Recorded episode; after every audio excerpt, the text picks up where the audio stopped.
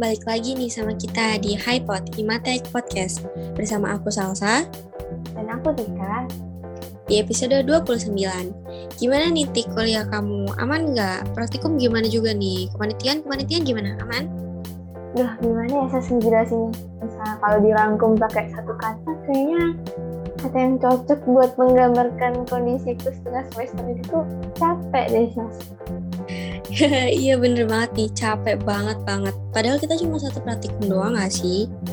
Iya kan, padahal cuma satu praktikum tapi kayak capek banget. Apa karena dulu tuh kita satu semester sama dua semester kemarin tuh online ya, Itu bisa juga sih. Dulu kan kita ada dua praktikum nih, tapi kan online semua. Jadi bebannya tuh nggak secapek sekarang.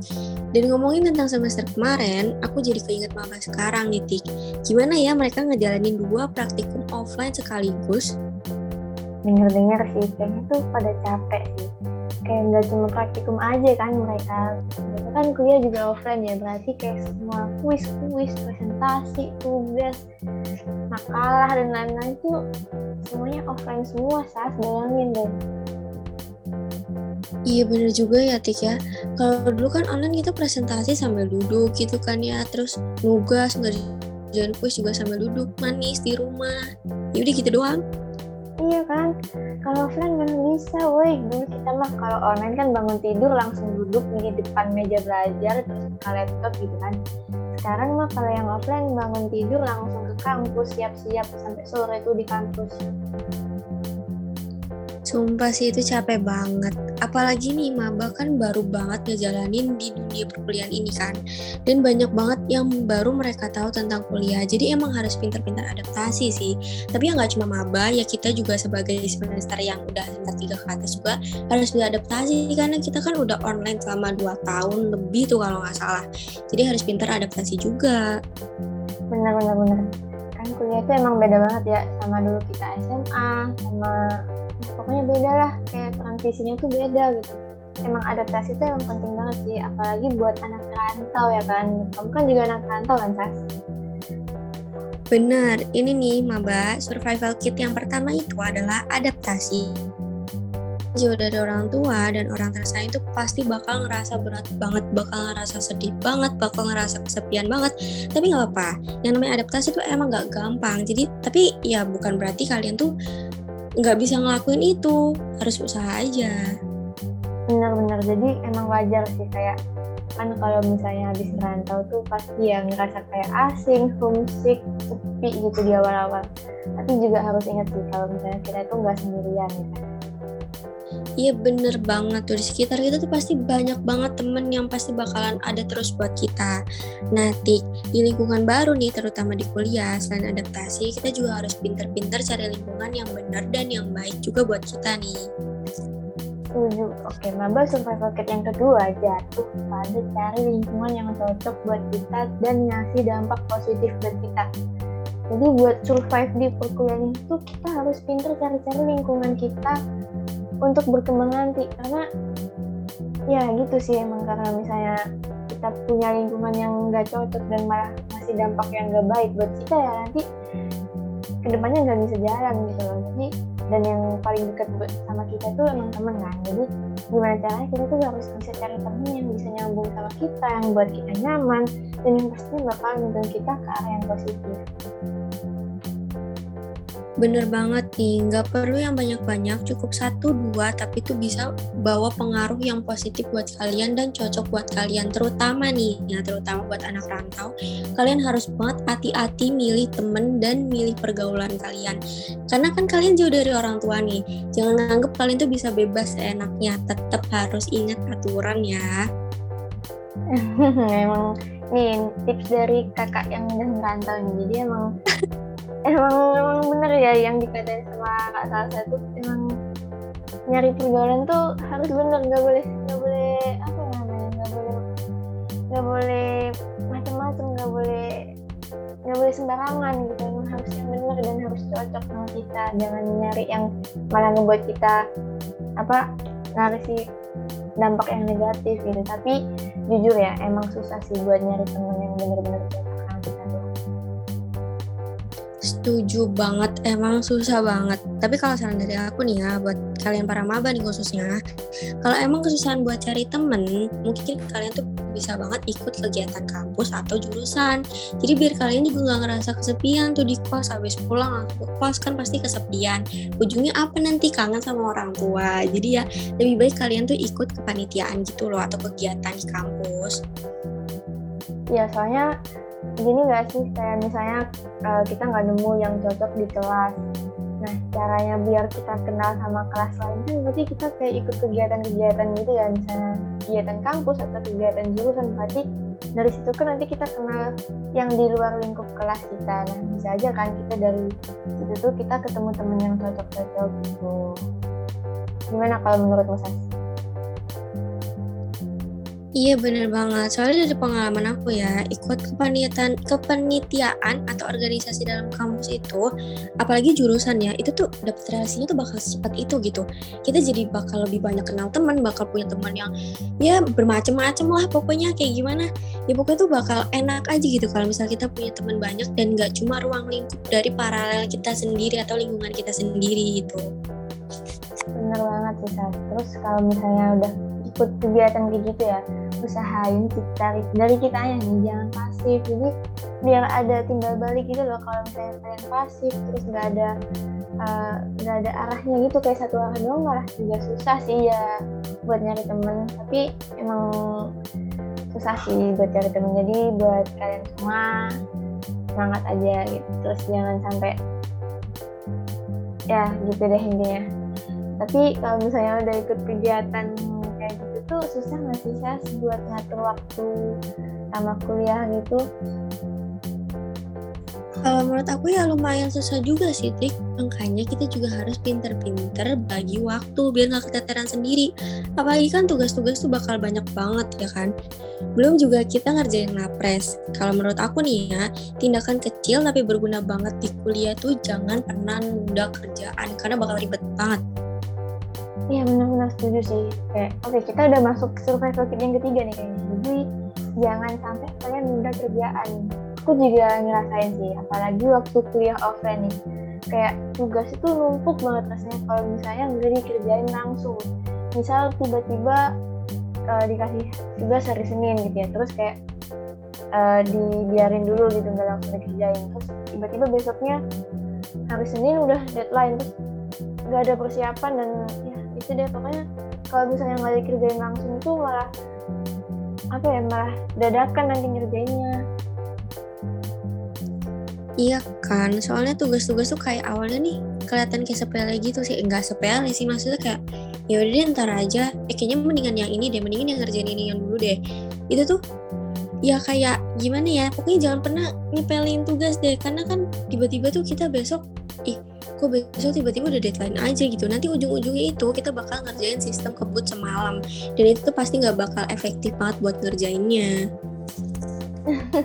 Terus nanti malah ngerjainnya bakal begadang sampai jam 2 malam. Terus paginya ada kelas tuh jam 7 offline. Terus nanti waktu kelas malah ngantuk. Terus ujung-ujungnya malah nggak dengerin dosen deh. Waduh waduh. Kayaknya pengalaman banget nih ya kak. Sering terjadi sih kak ini kayaknya Nah iya makanya emang paling benar tuh tugas kalau dikasih itu mending langsung dikerjain aja biar nggak numpuk juga karena kalau misal tugas numpuk tuh pasti kita bakalan stres sendiri dijamin deh. Benar. Ini ngomongin tugas-tugas aku jadi keinget kita udah tengah semester aja ya. Habis gini UTS tuh.